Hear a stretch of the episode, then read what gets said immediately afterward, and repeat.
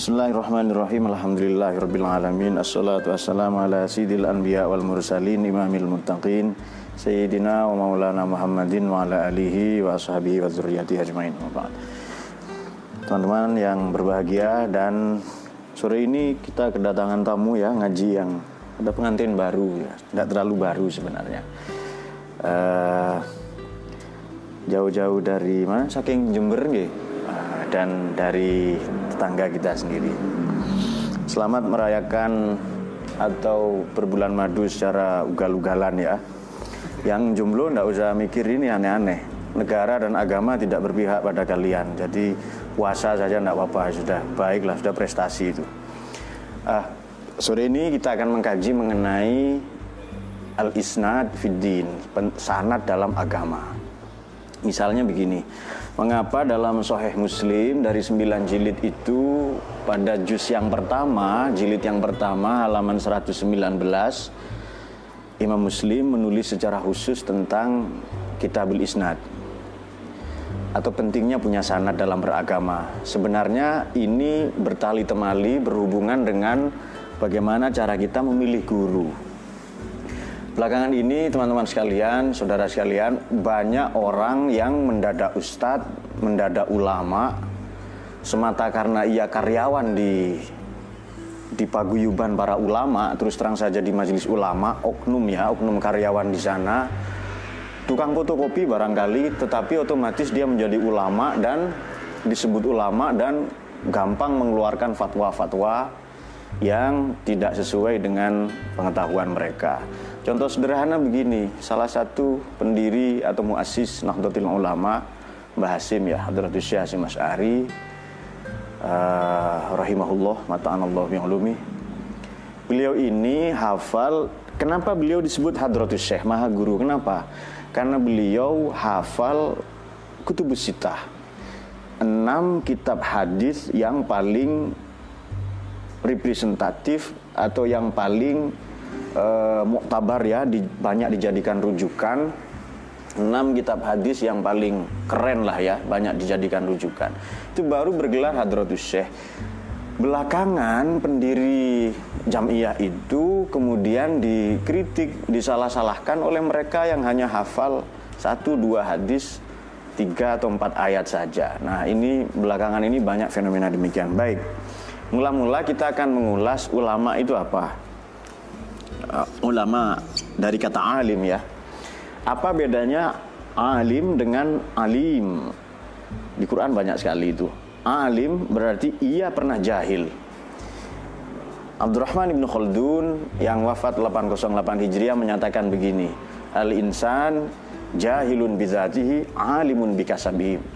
Menungso ah, apa manusia itu bodoh berdasarkan prinsipnya secara memang lahir dia bodoh itu ia menjadi pinter bikasabihi karena upayanya karena usaha-usaha yang ditempuhnya karena ia berproses menggembalakan irama dan proses. Seperti Ibnu Mubarak gimana itu? Terjun najat awalam tasluk masalikah inna safina adalah tajri alal yabasi. Kalau kau berharap sukses tapi engkau atau anda tidak mau berproses ketahuilah bahwa as-safina la tajri alal yabas perahu tidak mungkin berlayar di atas daratan. Tapi ada legenda namanya Laksamana Barbarossa. Dia mampu menjalankan perahu di atas daratan. Baik. Jadi ulama alim itu orang yang pernah bodoh. Beda dengan alim. Alim ini kan asma Allah ya, al-alim atau alim. Kalau alim, ia tidak pernah didahului kebodohan. Jadi al awal dan al akhir lah awalalahu wala akhiru pokoknya dari tidak bermula pokoknya sampai entah kapan ilama la nihayatalah itu tidak pernah bodoh, tidak pernah lupa. La ta'khudhuhu sinatu wala naum dan seterusnya. Ulama ini di Quran disebutkan sebanyak uh, dua kali kadang termnya ulama itu begini. Jadi ulama nomor satu termnya ulama kadang disebut robbaniyun. Ulama ya nomor dua robbaniyun. Kadang disebut juga ribiyun. Ini term yang ketiga. Lalu yang keempat sebenarnya ini sama lah ya. Jadi mungkin ini garis miring sajalah.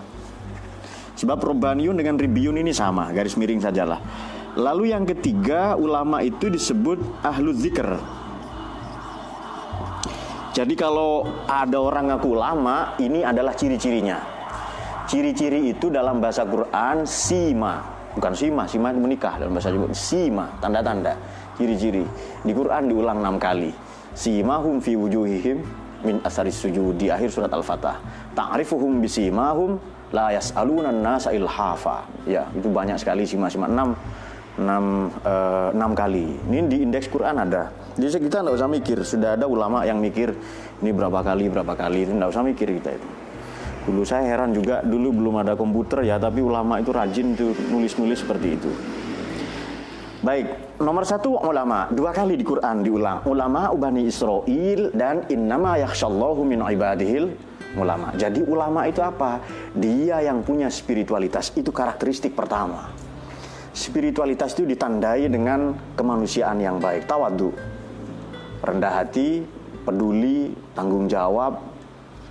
Ini cowok idaman banget lah bagi para jomblo ya, atau cewek idam peduli, rendah hati, kemudian apa lagi? rajin menabung tidak apa-apa ya tapi kalian sementara memang derita jomblo itu begini sudahlah dia tidak punya buku tabungan tidak punya buku nikah pula kan tapi tidak apa-apa sementara ada saya kasih jasanya mau ya jadi ada doanya di Quran Robbila tazarni fardan wa anta khairul warisin ya Allah engkaulah sebaik-baik pemberi pasangan ah jangan biarkan aku sendirian Tuhan wa anta khairul warisin engkaulah sebaik-baik pemberi pasangan tapi jomblo itu gembira lah itu ya. Yang penting jangan nyusahin negara. Jadi ulama nomor satu cirinya apa? Jadi kata ulama di Quran diulang dua kali. Dua kali ulama ini. Karakteristiknya apa? Yahsyallah. Dia takut pada Tuhan, punya spiritualitas. Kalau ia berbuat sesuatu akan berdampak nanti dampaknya kepada sekarang kan ini banyak orang klaim pinter. Dia cari-cari buku sendiri, pelajari sendiri. Kalau tersesat tidak sendirian, dia ngajak orang nanti itu. Dia belajar sendiri, usaha pahami sendiri, Padahal laulal isnad kalau tanpa sanad, tanpa genealogi ilmu yang jelas, laqala man syaa ma syaa. Orang akan berkata semau-maunya. Ini pokoknya kata saya begini. Ah, ini pentingnya genealogi ilmu. Nanti akan saya sebutkan beberapa dalam hadis, dalam fikih, dalam ilmu kalam atau tauhid ya, beda-beda. Jadi kita ini belajar tidak instan. Kalau belajarnya instan, mari kita ambil analogi sederhana uh, teks agama Allah memperkenalkan diri kepada kita melalui teks ya kan Quran dan hadis kemudian kemudian bolehlah kita sederhanakan dalam bahasa akwal. Oh, Bismillahirrahmanirrahim. Belum ada Bismillahnya. Sudah sudah tertulis dalam hati kita kan sebenarnya. Jadi santai saja. Akwal dan ahwal. Akwal ini terbatas hanya 6328 ayat. Hanya ada di hadis-hadis Bukhari, Muslim, Turmudi, Nasai, Ibnu Majah, Daruqutni, Ahmad, Abu Daud, Ad-Dailami, Al-Hakim. Hanya ada di situ-situ saja. Tetapi akwal, ahwal adalah perilaku, implementasi, tasorruf, mengejawentahan dari akwal, dari Quran hadis ada di mana? Ya ada di ulama. Ada di kiai, ada di tuan guru, ada di guru ta bukan ijtima ulama ya bukan ada di ulama yang betul-betul ya yang sungguh-sungguh ulama itu implementasinya. Kita kasih contoh begini sederhana saja. Misalnya hadis itu kan yang ayat atau hadis ini yang bobot hitopnya paling tinggi yang kemudian ia berkonsekuensi fikih sebagai kewajiban adalah kalau ia berupa fiil amar atau kata perintah Orang Kulon katakan interjection karena saya pernah tinggal di sana, pernah jualan rokok di Kulon ya. Interjection. Fi'il amar, kata perintah. Misalnya begini. Aqimus sholah wa zakah. Kalau di hadis khudhu anni manasikakum. Kalau mau haji umroh tiru manasik saya. Solu kamaro aitumuni usolli. Jadi apa pun yang berubah fi'il amar ini hadis dengan kualifikasi pertama tetapi tidak semua fi'il amar bermakna bermakna al-amru yadullu alal wujub. Tidak semua berkonsekuensi wajib. Dari mana kita tahu? Dari ulama. Orang yang anti ulama, sudah tidak usah ulama. Ulama bisa salah. Langsung kanjeng Nabi. Misalnya, misalnya ya, dari mana dia tahu ulama itu salah? Ah, dari mana dia tahu ulama salah, Nabi tidak pernah salah? Tentu saja dari ulama. Kita kasih contoh gampang begini. Siapa pemenang pemilu di Brazil yang pakai isu agama? Pakai isu SARA, namanya Jail Bolsonaro. Di Jerman, Lutz Bachmann. Di Prancis, Le Pen. Di Belanda, Geert Wilders. Di pemilu Jakarta terjadi juga. Saya nggak usah sebutkan, kalian tahu semua. Siapa pemenangnya? Misalnya, Jail Bolsonaro. Dari mana Anda tahu? Dari internet, dari televisi. Internet saja bisa Anda jadikan sanat. Mengapa ulama tidak? Logis nggak? Mantiki nggak itu? Mantiki ya. Semoga kalian tambah pinter. Meskipun wajah-wajah kalian kurang diminati mertua, enggak apa-apa. Santai itu ya. Allahumma sholli ala sayyidina Muhammad. Ya, semoga semua yang ikut ngaji ini dicahayai Quran ya. Bahagia dengan Quran ya. ya. Sementara karena istri dan mertua belum punya, bahagia dengan Quran dulu enggak apa-apa. Baik. Uh, itu artinya teks itu sangat terbatas. Sangat terbatas. Misalnya begini, Ar-Rahmanu 'alal arsyistawa. Toha ma anzalna alaikal Qur'an litas illa tadhkiratan lil Allah mau uh, gimana itu? Uh, nanti nanti uh, uh, Ar-Rahmanu 'alal arsyistawa. Pokoknya ada ayat seperti itu. Tidak ada. Tuhan bersemayam di atas aras. Apa betul Tuhan itu duduk? Iya kan? Sama dengan begini saya dari Jakarta, dari Jakarta ke Malang misalnya naik kereta. Apa saya duduk pantat saya sepanjang gerbong kereta itu, delapan gerbong? Kan tidak. Saya hanya duduk di kursi, ini kalau ngaji balawu Anda tahu. Saya hanya duduk di kursi, kursi itu di dalam gerbong, dan kursi bukan kereta, betul kan? Tapi bisa saya katakan saya duduk di kereta. Saya naik kereta. Uh, yang lazim maknanya istaulah. Nanti di Quran itu ada ayat-ayat yang lafzul mustarok, itu maknanya 15. Hudan maknanya 16. Petunjuk itu loh. Tergantung apa konteksnya dan bagaimana. Nah yang begini-begini perlu proses yang panjang. Jadi ulama itu yakhsyallah. Tindakannya mencerminkan ketaatan yang tinggi kepada Tuhan. Oleh karena dia punya ketaatan, rasa takut, maka implementasinya adalah cinta pada kemanusiaan. Pendek kata begini, Bahasa gampang, karena dia punya khasyatullah, maka perilakunya ulama itu yang zurunal ummah bi'ainir rahmah. Karena ulama ini karakteristiknya, personality ya, kepribadiannya adalah khasyatullah, punya khasyatullah, maka dia, ia, mereka yang zurunal ummah bi ainir rahmah. Memandang umat ini kan pandangan cinta kasih. Kan jenengan semua, kalian semua lihat ya, wajah-wajah ulama ada yang serem nggak itu wajahnya kiai itu? Kalau serem dia makelar demo. Apa namanya? Predator politik. Pasti itu bukan ulama. Ulama ini menenteramkan meneduhkan ya kan? Ulama yang datang mula-mula datang ke Indonesia siapa?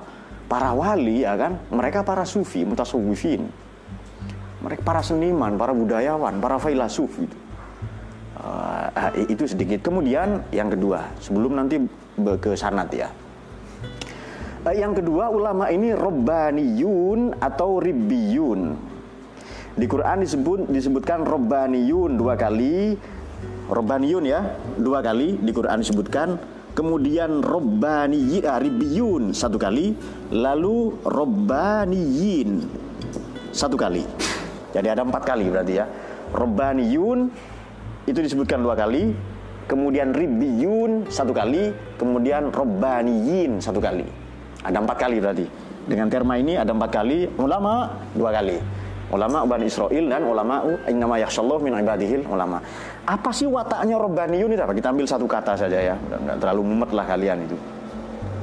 Karena generasi milenial ini pemalas. Jadi ngaji ini pun harus disesuaikan dengan standar pemalas. Tidak apa-apa ngaji ini sudah untung, sudah hebat sekali itu. Yang penting kita tidak memonopoli kebenaran. Ini pun para ahli tafsir juga ta'ala sawab. Barangkali ini yang benar. Kita sama-sama tidak tahu kan ya. Tidak boleh memonopoli kebenaran. Oke. Okay. Apa karakteristiknya Rabbaniyun? Kita baca saja ayatnya.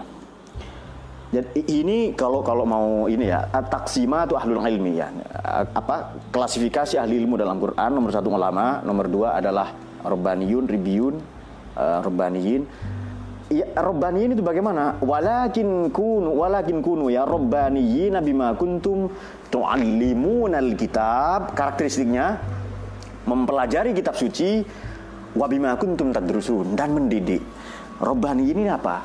Tu'allimuna alkitab, mempelajari kitab suci karakteristiknya dan wa bima kuntum tadrusun belajar dan mengajar. Itu kiai itu ulama itu. Kemudian kalau ada katakan kok ya kita kan mengenal istilah imam ya kan? Saudara-saudara perlu tahu imam dalam ahlu sunnah ini hanya imam mazhab. Baik mazhab dalam fikih dalam tauhid maupun dalam tasawuf ya. Ada satu lagi imam sholat. Nah sudah itu. Di luar itu tidak ada imam kalau ada imam mimpin demo mengatasnamakan imam, dia imam dalam syiah, bukan dalam ahlu sunnah wal jamaah. Ya, ya mereka saudara kita, ya itu santai dia, saudara kita sama manusia, sama Indonesia atau terserah. Tapi saudara perlu tahu itu bukan imam dalam ahlu sunnah wal jamaah, itu imam dalam syiah, imam yang mimpin demo. Ayatullah Khomeini, dia mimpin demo, imam syiah. Jadi kalau ada klaim misalnya ini imam apa misalnya, kok mimpin demo dia? Meskipun modusnya sholat Jumat atau apa dan sebagainya lah ya. Nah, kalian kalian ini kan jomblo. Nggak usah sok-sok bela agama. Lebih baik kalian memarket diri kalian sendiri. Saya kok nggak laku ya? Itu lebih penting daripada sok bela agama. Ya kan? Kalian tidak sholat subuh itu sudah menista agama. Betul nggak itu? Tidak baik pada tetangga. Itu kan perintah agama. Fal yukrim jarahu fal yukrim doifahu ya kan anda sudah menista agama sebenarnya. Jadi jangan nggak usah teriak-teriak menista agama, menista agama dia. Tapi ya nggak apa-apa. Memang wis apa itu isinya dunia seperti itu. Jadi bersikap santai dan bahagia lah. Jadi ulama punya khusyatullah ya. Uh, punya mentalitas yang kuat, keimanan yang kuat, spiritualitas yang tinggi. Oleh karenanya dia memandang manusia, umatnya dengan pandangan penuh cinta kasih. Dan ulama itu yang kedua, ulama itu yu'allimun al-kitab. Mereka mempelajari kitab suci kemudian mengajarkannya uh, dari apa? Wabima kuntum tadrusun, dari apa yang uh, dipelajari. Jadi begini. Kiai ini ya, ulama ini di samping dia spiritualitasnya tinggi ya, hatam Quran tiap malam bamanya sholat sholat sholat apa namanya tahajud 200 rokaat sampai 300 rokaat seperti Robi'atul Adawiyah umpamanya ya. Tetap lebih penting baginya mengkaji. Tetap lebih penting bagi ulama ini belajar. Sekarang begini saya katakanlah begini-begini misalnya misalnya misalnya ulama. Orang butuh tahajud saya atau ilmu saya? Nah, monggo dipikir itu.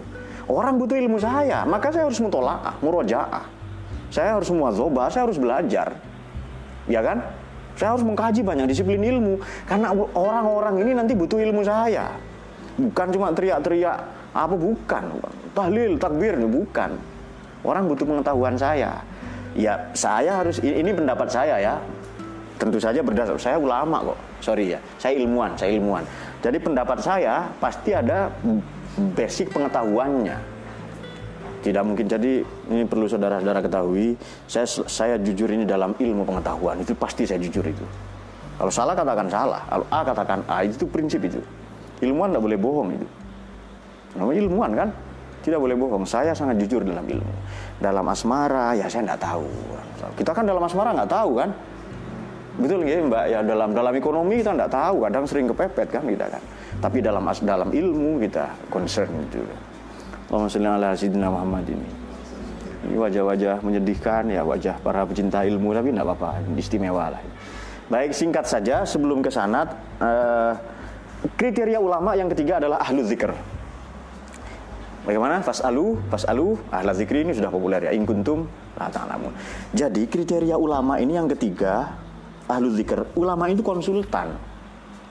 Dia membuka pintunya 24 jam dia membuka diri untuk ditanya. Ah, baru ditanya hukum dia tidak tahu hukumnya apa ngamuk-ngamuk ya kan?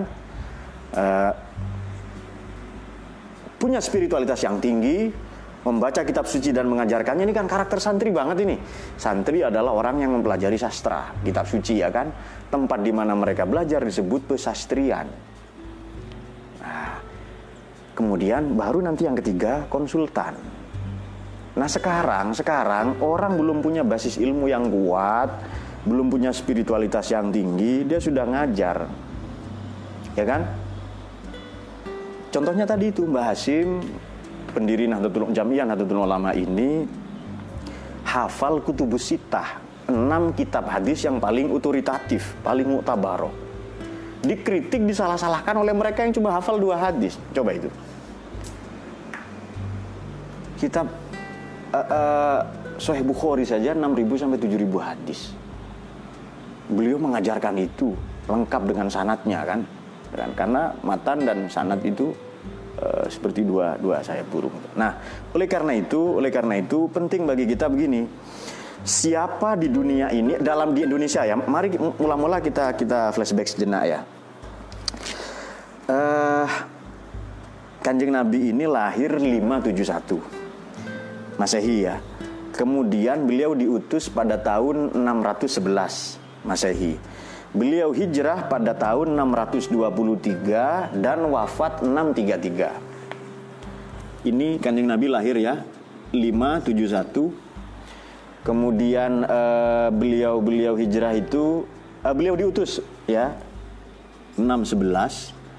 Kemudian beliau hijrah itu 623 dan wafat 633. Sudah. Ini kalau mau pakai bahasa Quran lah sedikit ya. Muhammadur Rasulullah gimana itu? Walladzina ma'ahu asyidda wa 'alal kufari ruhama'u bainahum tarahum ruk'an sujada yabtahuna fadlan minallahi wa ridwan. Mula-mula beliau ini pejuang yang uh, apa ya? Man preacher lah ya, pengkhotbah tunggal. Striker tunggal lah itu ya. Baru nanti setelah itu ada setelah setelah Muhammad Rasulullah walladzina ma'ahu ada orang-orang yang bersama Nabi itu era para sahabat. Setelah era para sahabat, waladina mahu asyidda walal kufar. Yang keras kepada orang kafir siapa? Adalah dinasti-dinasti. Ini zaman penaklukan, zaman ekspansi. Kalau kalau pakai term barat ya 3G lah ya. Gold, glory dan gospel. Gold ini berarti artinya emas ya. Yang kuno, yang baru artinya ekspansi ekonomi. Glory, ekspansi politik, gospel, ekspansi kitab suci atau agama. Berdasarkan perjanjian Tordesias, tapi tidak apa-apa lah kita, kita bisa pinjam istilah itu. Baik. Artinya akhir abad ke-6 awal abad ke-7. Di Indonesia kan simbol peradaban apa? Simbol peradaban apa? Masjid, katakanlah masjid lah ya, katakanlah masjid. Bukan pom bensin. Makanya Nabi Muhammad itu Isra Mi'raj dari masjid ke masjid. Hijrah ke Madinah yang pertama dibangun masjid. Kenapa bukan dari terminal? ya kan? Kenapa bukan dari gedung DPR umpamanya umpamanya lah ya? Kenapa bukan dari stasiun misalnya? Dari kontrapulsa bukan, dari masjid ke masjid. Jadi kalau mau bikin peradaban ya masjid. Sudah. Di Indonesia itu baru ada masjid tahun berapa? 1440. Ini baru ada organisasi namanya Wali Songo. Nanti 40 tahun kemudian 1480 baru diresmikan Masjid Demak Bintaro oleh Sunan Kalijogo dan sidang para wali, Wali Songo maksudnya waktu itu. Jadi berapa tahun itu? 700 tahun dari era Nabi. Muhammad Rasulullah ini era risalah, era nubuah, prophethood ya Kemudian wallazina ma'hu era para sahabat. Kemudian sahabat ini berapa jumlahnya? 9 9 ribu. Yang sampai ke kita namanya ada berapa? Ada berapa? Ah, ma bukan 9 ribu. Sahabat ini jumlahnya ya ratusan ribu ya. Yang sampai kepada kita namanya 9, 7 ah, sampai 9 ribu. Yang meriwayatkan hadis cuma 2700 774 atau 2747 nanti diperiksa lagi itu ya. Ya ilmuwan bisa salah, bisa lupa, namanya manusia kan. Tapi kalau bohong tidak boleh. Namun ilmuwan biasa itu. Uh, baik. Kemudian walladzina mahu asyidda walal kufar ini dinasti-dinasti, imperium, daulah, empire. Uh, pertama Umawi, Abbasiyah, kemudian uh, Saljuk, Mamluk, uh, Ayubiyah, apalagi terakhir Utsmani. Nah, Usmani. Kemudian ruhama ubainahum tarohum rukkaan sujada. Begitu ruhama ubainahum ini era para sufi, ini era para ulama, ini era para mutasawwifin ya. Sudah? Tarohum rukkaan sujada itu si mahum fi wujuhihim min asari sujud. Sekarang era yang terakhir itu. Asal jidatnya hitam saja. Si mahum fi wujuhihim min asari sujud. Ini agak agak berbahaya, tapi ya enggak apa-apa, itu saudara kita hanya hanya saja mungkin mereka apa terbelakang ya bodoh retardasi mental ya. Kalau ada orang terbelakang ya kita didik lah ya. Jangan jangan dihina seharusnya itu. Artinya apa? 700 tahun setelah Nabi. Jauh sekali kan? Maka yang menyebarkan Islam ke Indonesia bukan sahabat. Setelah sahabat ini era tabiin kan ya? Era para sufi ya? Era para sufi Sayyidut tabiin Imam Hasan Basri radhiyallahu ya kan? Kemudian uh, era mujtahid bukan, bukan mujtahid, bukan yang menyebarkan Islam ke Indonesia ini sudah sudah jauh sekali 700 tahun. Makanya corak Islam di Indonesia itu berbeda dengan corak Islam di tempat-tempat lain. Islam ke tempat-tempat yang lain ini disebarkan dengan perang sebagian ke Indonesia tidak. Dengan kesenian, dengan kebudayaan, dengan tradisi-tradisi ini yang membedakan Islam Islam di Indonesia atau boleh kita boleh kita katakan Nusantara.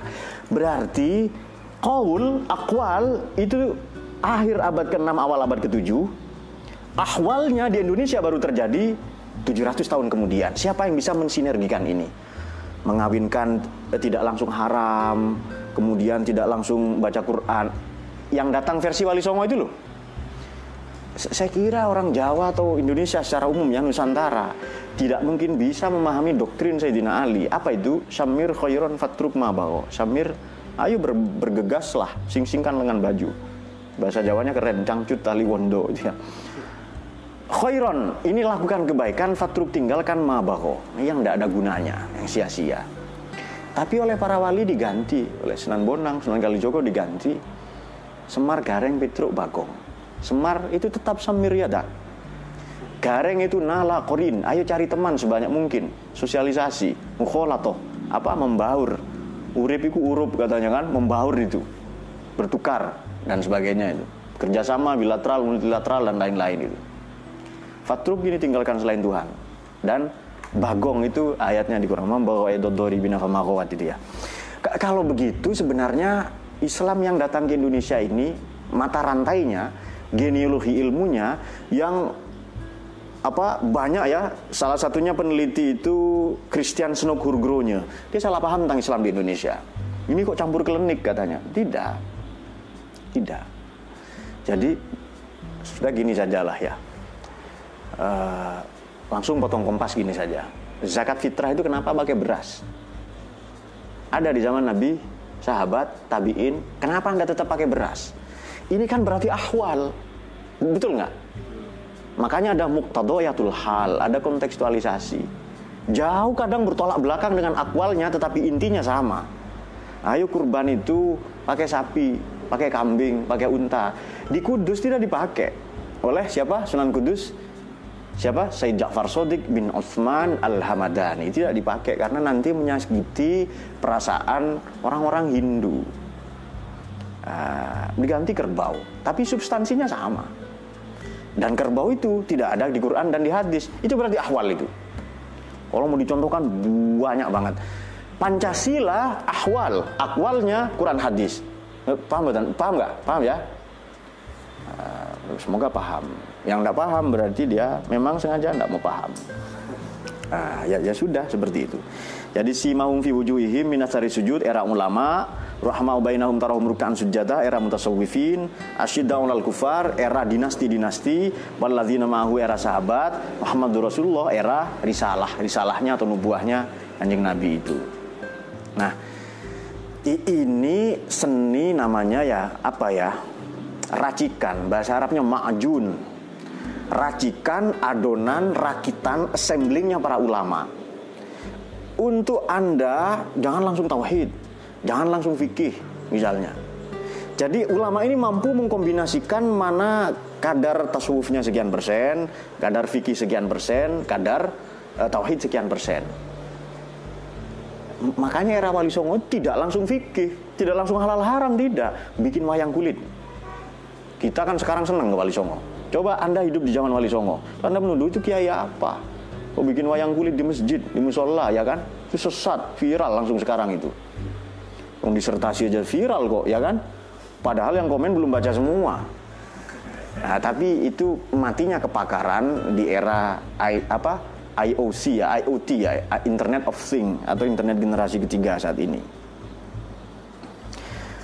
Tahun 440 ini atau 480 Baghdad apa ada sebagai pusat ilmu? Tidak ada, Baghdad sudah hancur, sudah dikuasai Genghis Khan, Hulegukan. Sudah tidak ada itu. Sudah terpecah-pecah kita itu. Mati Islam waktu itu. Artinya ilmu sudah mulai bergeser ke Eropa. Peradaban sudah mulai bergeser ke Romawi. Tetapi di Indonesia ia baru dimulai. Makanya ada sabda Nabi itu yang keren. Yang paling menakjubkan dari imannya umatku adalah mereka tidak hidup sezaman denganku, tapi mereka beriman kepadaku. Itu kok kayaknya Indonesia banget itu. Persis itu, pol pokoknya itu Indonesia banget itu. Tidak pernah ketemu Nabi, sahabat tabiin, tapi imannya paling pas dengan Nabi. Nah, itu dia. Eh, mari kita contohkan mengapa kiai ulama punya racikan makjun yang istimewa. Saya, saya contohkan begini. Narkoba bahaya enggak? narkoba ya, bukan narik kolor babe, bukan narkoba bahaya ya, bahaya. Tapi bagi dokter ia bisa menjadi obat bius, anestesi. Bukan anasia Kalau itu anasia kan margono kan disuntik mati itu bukan. Anestesi. Yang berbahaya di tangan tabib dokter itu bisa hebat itu, bisa bermanfaat. Begitu pula tasawuf untuk orang awam berbahaya itu. Tapi kiai bisa meracik dengan apa ya? Ayo kita sabar, sabar, warok, zuhud, kona'ah, khauf, roja. Ini term tasawuf semua. Tapi disampaikan ke orang awam dengan kesenian. Jadi otomatis kita ngaji ke kiai, otomatis ngaji filsafat, ilmu kalam, tasawuf, fikih itu. Dengan makjun, dengan rakitan yang Nusantara, ala Indonesia. Maka kan banyak orang mempertanyakan, apa Islam Nusantara? Islam Nusantara itu Pancasila, ini pendapat saya. Kenapa? Islam Nusantara bukan akidah ya, syariat itu, syariat.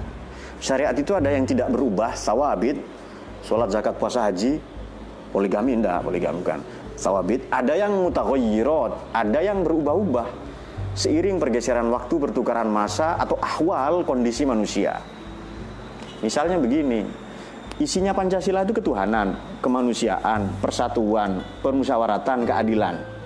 Mari kita uji dengan dua hal hal khalif anis syariah. Apakah ia bertentangan dengan syariat? Dengan akwal bertentangan enggak itu? Dengan teks Quran hadis bertentangan enggak?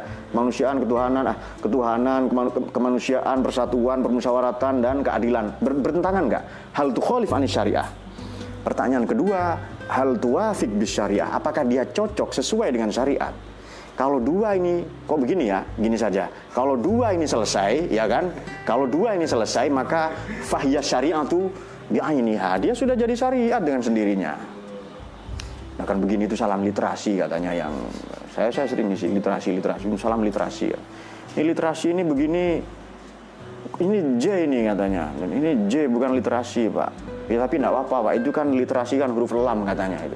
Ya, bahasa Arabia sudah tidak apa-apa itu baik. Nah sekarang kita bergeser ke sana. Di sinilah penting karena ulama mampu meramu sedemikian rupa maka penting bagi kita, penting bagi kita punya sanad.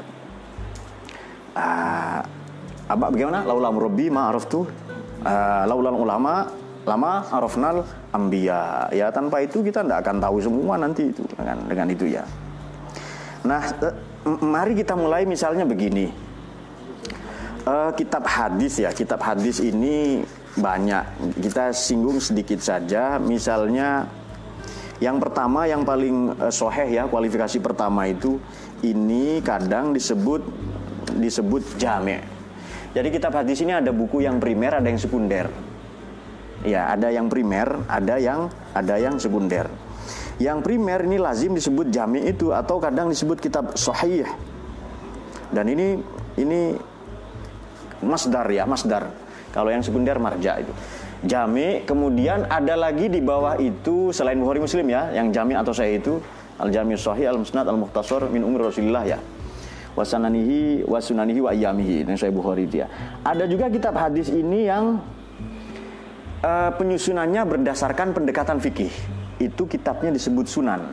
Selain Abu Dawud, At-Tirmizi, uh, An-Nasai dan Sunan Al-Baihaqi. Misalnya begini. Saya sebelum sebelum terlalu jauh ya, sebelum terlalu jauh, orang ini tidak langsung bisa main comot hadis, langsung inamal malu bin niat. Kaulan Nabi itu ya, seolah-olah Nabi pamannya sendiri. Tidak, itu bukan hadis, itu mirip hadis. Kalau hadis dibaca semua, dibaca semua itu. Jadi sanad, matan, riwayat dibaca semua. An Amiril Mukminin Umar bin Khattab ya misalnya radhiyallahu an Qala sami'tu Rasulullah yaqul innamal a'malu binniyat wa innamal likulli imri'in ma nawa. Faman kana hijratuhu wa rasuli fajratuhu ila wa rasulih. Man kana hijratuhu dunya usiba aymun dunya fajratuhu ila man hajara ilaihi. Rawal Bukhari Muslim. Itu baru hadis itu. Baru hadis yang seperti itu. Nah, kalau tidak, ya mirip hadis saja. Jadi orang tidak gampang, dia harus tahu asbabul wurud. Selain ulumul hadis ya, mustalahul hadis. Ilmu jarah wa ta'dil, rijalul hadis. Kemudian kemudian hadis maudhu'i atau tahlili Kemudian kemudian uh, makanya sampai-sampai para ulama ahli hadis ya ini membedakan haddasana dengan akhbarona. Haddasana kalau ditanya ke mahasiswa itu apa? Yang PAI PAI itu loh yang banyak penista agama biasanya kan? Biasanya biasanya. Ya, silakan dulu. Uh, haddasana itu kalau gurumu membacakan kepadamu.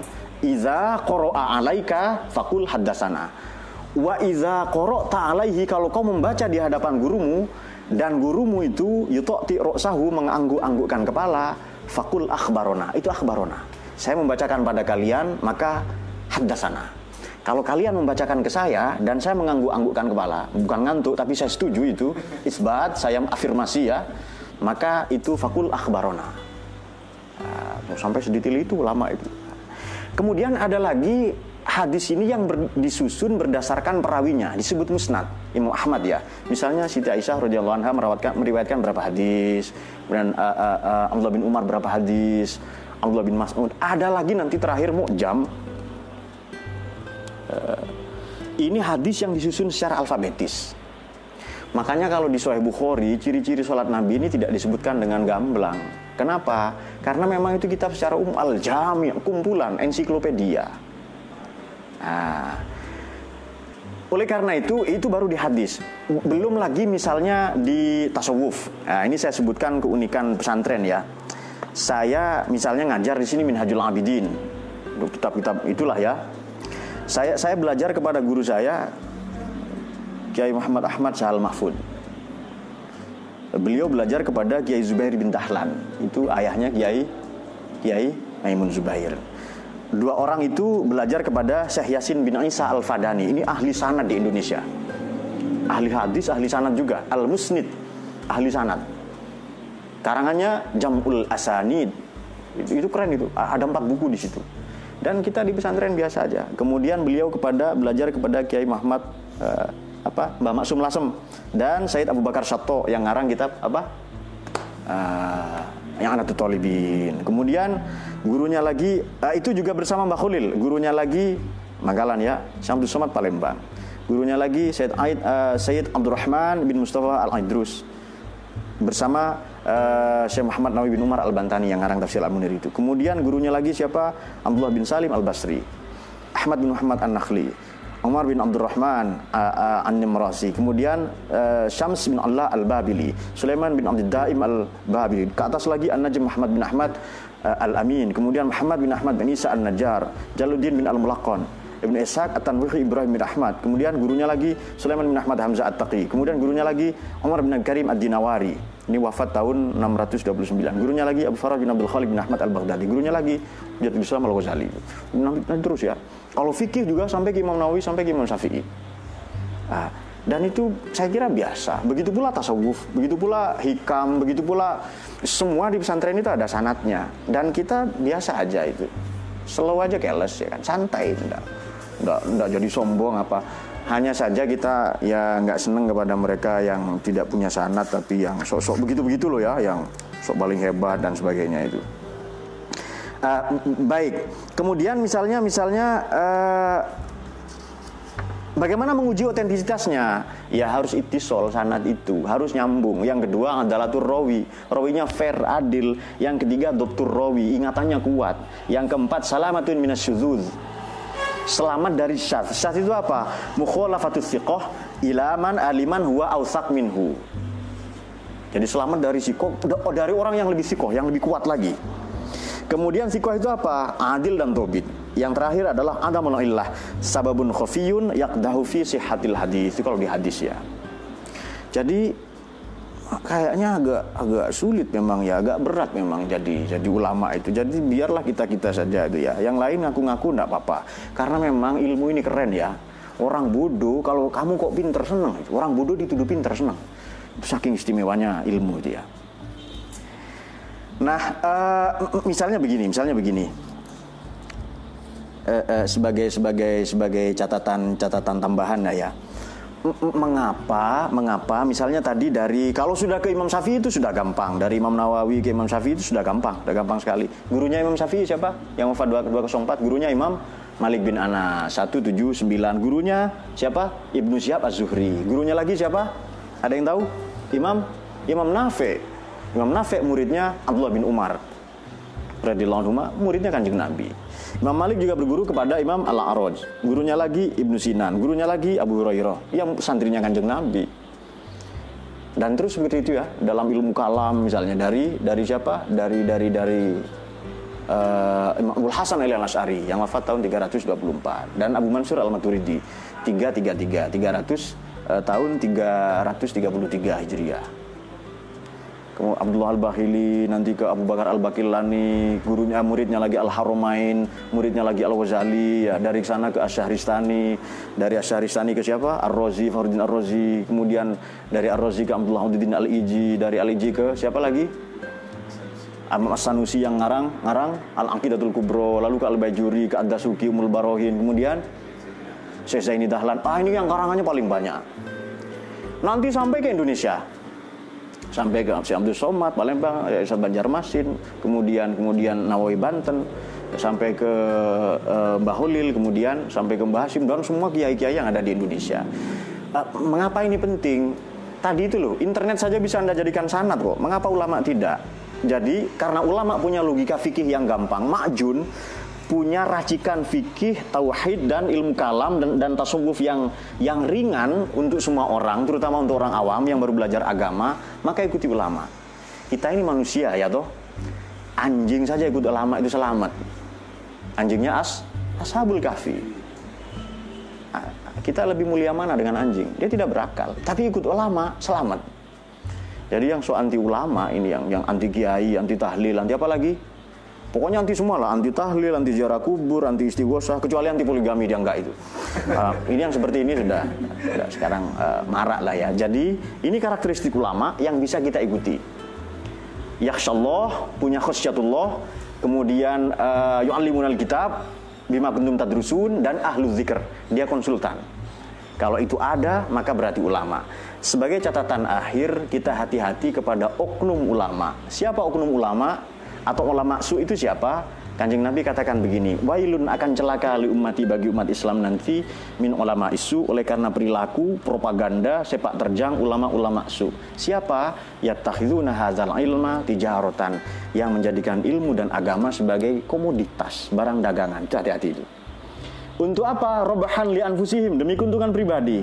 Fi rekeningihim, fi istri mudaihim, fi amplopihim banyak la arbahallahu tijaratahum. Hati-hati kepada ulama seperti itu. Maka hati-hati milih guru ya. Demikian semoga semua dicahayai oleh Quran. Uh, semoga kita semua cinta kepada ulama. Tanpa ulama, ma'arufnal anbiya. Kita tidak akan sampai kepada para nabi. Sadaqallahu azim.